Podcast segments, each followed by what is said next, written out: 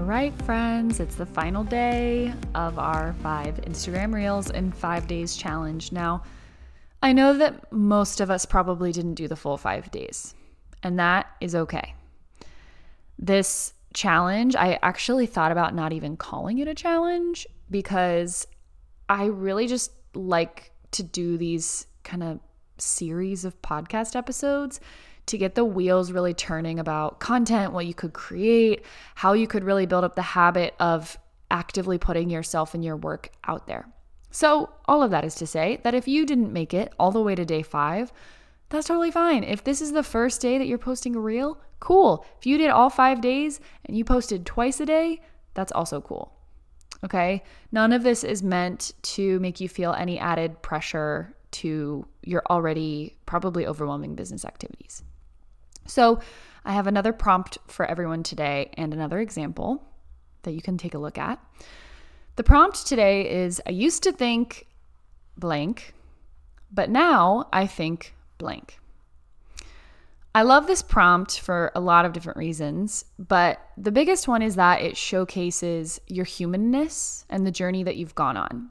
A lot of people look at yoga teachers and wellness providers as people who have kind of just always been doing yoga and meditating, and maybe we get put up on a pedestal a little bit.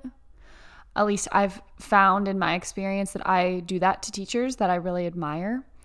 And I think one of the most powerful things we can do as facilitators is come back to our humanness and show people that our journeys have not been linear, that our journeys did not start where they're seeing us right now. And so sometimes saying something along the lines of, you know, I used to think that I couldn't do yin yoga because I was just too antsy, but now yin yoga is my absolute favorite type of yoga to do on a weekly basis. I really think that this type of content shows people like, wow, if if that's where I'm at right now, then maybe there's maybe there's something in that class for me or maybe there's something in that offer for me or maybe there's something in that industry for me. And I think that there's power in that.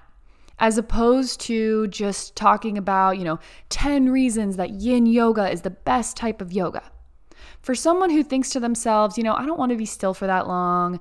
My mind is too, um, you know, my mind is just going too fast. I get too antsy. They're going to see that list of 10 reasons why yin yoga is the best type of yoga. And they're going to think, yeah, no, that's not for me. And not to say that that type of content is bad, but for today, I want you really to reflect on where you've been in your journey and then where you are now.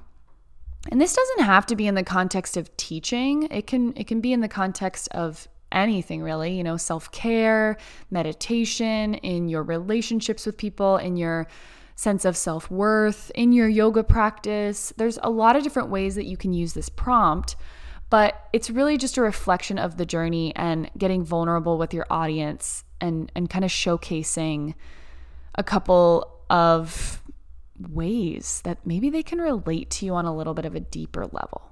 So, this is the final prompt and example that I'm offering for this challenge. And hopefully, if you listened at least to all the prompts, they all had a lot of intention behind them. And something that I really want to get across every single time I talk about social media is that your social media content should have purpose. We're not just creating content to fill space. There's there's plenty of noise out there in the internet world. We, we don't want to just add to the noise. But using social media as a creative outlet and also as a way to connect you to your people means creating content that has purpose behind it. So, if you're looking to dive a little bit deeper, if you're looking for more prompts like this, for more ideas, for more advanced ways to utilize Instagram Reels to get more views and to get more clicks and to get just general more engagement to reach students, I have my Instagram Reels mini course for yoga teachers on sale right now. So, if you're listening to this challenge live, most likely it's still on sale. Uh, I put it at a really, really big discount because my goal this week is to get as many yoga teachers as I possibly can utilizing this type of content and feeling confident doing it. So I have reel transition tutorials, I have Instagram reel cover templates in there, and then tons and tons and tons of ideas that are specific to yoga teachers. So, if you found value in this, I hope you check out the mini course. And if not, that's cool as well. I'm also offering a limited number of spots for a content audit. So, if you want me to actually go through your Instagram and give you very, very detailed feedback on content ideas, on ways that you can optimize your social media strategy, I'm also doing those as well.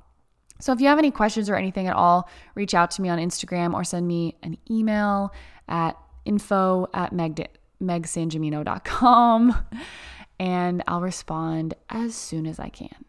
I hope this challenge was beneficial for you, and I really appreciate you being here and being a listener and being a part of this journey with me. And I just want to say that no matter what you've done in this challenge, I'm so incredibly proud of you.